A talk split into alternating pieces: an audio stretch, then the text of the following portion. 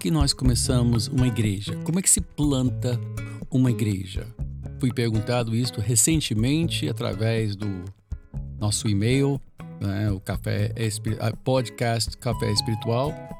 E uh, este é o nosso assunto hoje. Como é que eu começo uma igreja? Como é que eu planto uma igreja?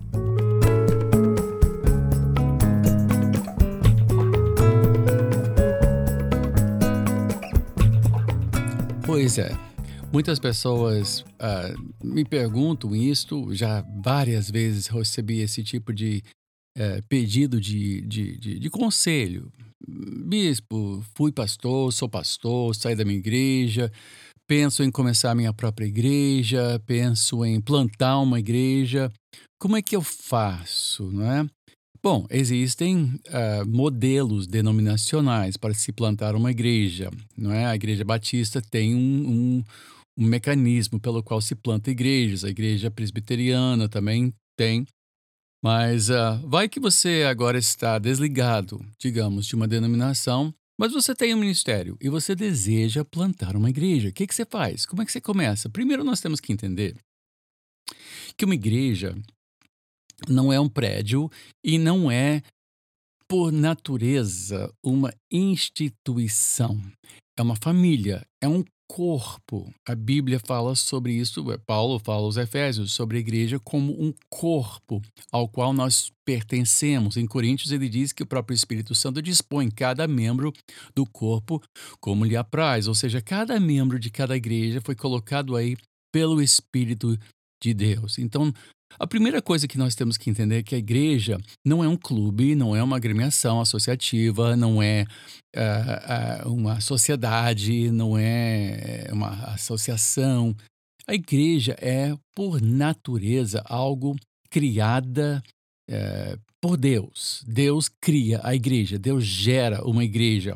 Mas por onde ele começa. Ele começa não por um grupo de pessoas que ficam assim, ah, vamos, vamos, vamos, vamos nós. Ele começa com um servo de Deus. Ele começa com alguém que tem uma noção clara de missão, que tem um amor para com Deus, tem amor para com as almas perdidas e deseja servir. Ele não deseja necessariamente construir um império para si, ele deseja servir. Ele deseja propagar o evangelho, deseja levar outras pessoas a uma vida mais plena em Deus, uma vida norteada pela Bíblia. Ou seja, o líder desta nova igreja tem que ser alguém necessariamente pautado pela Bíblia. Tem que conhecer a Bíblia, tem que estudar a Bíblia, tem que poder ensinar a Bíblia, dirigir estudos bíblicos que é um excelente ponto de partida.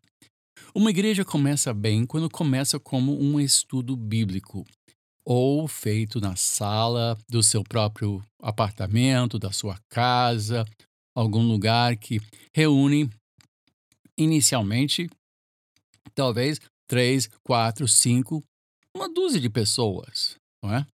Aí você ensina a palavra, você ora juntos, você não, não tem necessariamente necessidades financeiras, não precisa necessariamente levantar ofertas inicialmente, porque o ideal seria você já ter uma ocupação secular, algo que lhe sustente. E então, você, no tempo, digamos, que lhe sobra, não é, não é bem isto, mas você entende o que eu estou dizendo. No tempo que não, você não está no trabalho, você então marca um estudo bíblico. Este estudo bíblico, de preferência, seria um momento que não concorresse com outras igrejas. Você não está agora uh, uh, fazendo, criando algo para concorrer, não é? Uh, pode ser uma sexta-noite, um sábado à tarde, um domingo à tarde, vai lá, mas algo assim, sem pretensão. Se você for realmente um líder ordenado por Deus, não é? E se você, inclusive, for um pastor, obviamente a noção será de que eventualmente isto vai se tornar uma igreja. A pessoa já vai começar a assistir os seus estudos bíblicos, vão pedir conselho, vão pedir oração, e você poderá então conduzir isto dentro de um ambiente sem custo um ambiente tranquilo, um ambiente sem grandes pressões, mas onde você pode ajudar uma pessoa de cada vez, que é a essência do ministério. Pessoas não são gado, não, você não arrebanha pessoas. Pessoas são indivíduos que precisam de tratamento, precisam de acompanhamento, precisam de alguém que conhece a sua história, alguém que conhece a sua narrativa, que conhece os seus altos e baixos e que vai poder também dar uma atenção pessoal a essa pessoa. Porque esse é um pastor. Um pastor não é alguém que lança uma rede e arrasta uma multidão. Não, um pastor é alguém que ora pelos seus membros, que acompanha os seus membros, que conhece os seus membros. Tudo isso é muito importante. Então, começa assim: começa com uma reunião de oração. Vai que sua sala enche, não tem mais espaço para nada, né? Uh, já sua sala cabe 10 pessoas, de repente começa a aparecer 12, 13, 14, 15 pessoas, tem gente de pé, tem gente sentada no chão. Aí você tem que tomar uma decisão. O que, que você vai fazer? Bom, você pode, eh, de repente, perguntar quem tem uma sala maior do que a minha, ou você pode se mudar para algum lugar ainda sem custo, não é? Mas no momento que você for para um lugar alugado, né? Obviamente, vocês vão cantar, alguém vai tocar o violão, talvez você tenha um, um piano em casa, pode tocar um piano, né? Tem que ser num horário que não, você não vai incomodar os vizinhos, isso é importante. Boa vizinhança é importante para a igreja. É, toda lei à parte, eu estou falando de uma boa vizinhança, não incomodar pessoas, né? Aí, você tem que achar um salão. Nada muito grande, vai aos poucos. Não vai alugar um lugar para 500 lugares. Não, vai aos pouquinhos, vai. Seu próximo passo seria achar um lugar para 50 lugares. Quando você tiver 50 pessoas se reunindo regularmente, obviamente pessoas vão ter que ofertar. Aí seja muito transparente. Olha, nossas, nossas despesas são essas, essas, essas. Precisamos de ajuda. Um, e nós vamos eventualmente estabelecer uma igreja. Por enquanto, somos uma comunidade. Por enquanto, nós somos um grupo de pessoas, uma reunião uh, sob a minha liderança. Vai lá, mas, uh, enfim.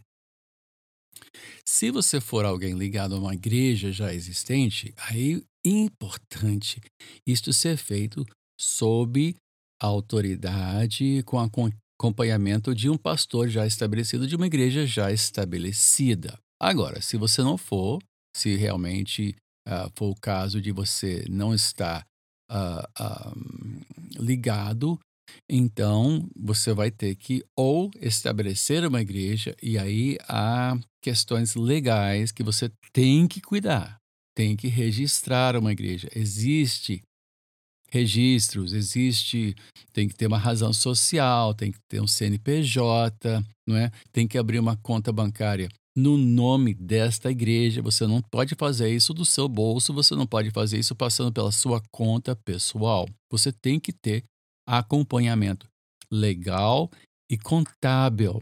Igrejas gozam de uma certa liberdade no Brasil, mas há parâmetros também que você precisa obedecer. Né? Dar a César o que é de César e a Deus o que é de Deus. Então você tem que ter uma clareza sobre isso. Né?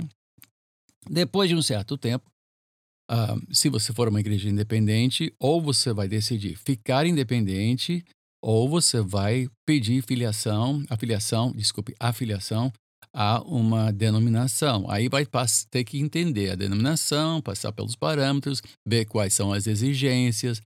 E assim a igreja vai. E vai crescendo. Se você tiver um ministério que agrega muito, obviamente isso vai ter suas repercussões. E mas aí você já está a caminho, já está bem, tendo aconselhamento. Alguns vão querer montar um conselho, outros vão querer liderar e ser o pastor regente que também administra. Uh, aí depende das suas convicções. Uh, mas é assim que se começa. Porque a igreja, gente, não é, como já falei, não é um negócio, não é uma instituição. Existem obrigações perante a união que você precisa cumprir. Mas, uh, inicialmente, não existe isso para um grupo que apenas ora juntos, que estuda a Bíblia e você liderando. Uh, então, esse assim é o, é o início. É assim que nós começamos. Qualquer coisa que você precisar em termos de conselho, pode me mandar um e-mail. Uh, podcast.café espiritual, uma palavra só, café é espiritual, sem acento no é, né? São dois S, sem espírito, gmail.com. Manda para mim. Também estou no Facebook, Walter Robert McAllister Jr. E volto aqui sempre segunda e quinta com uma nova edição. Até podermos falar novamente, me despeço desejando que Deus te abençoe rica e abundantemente.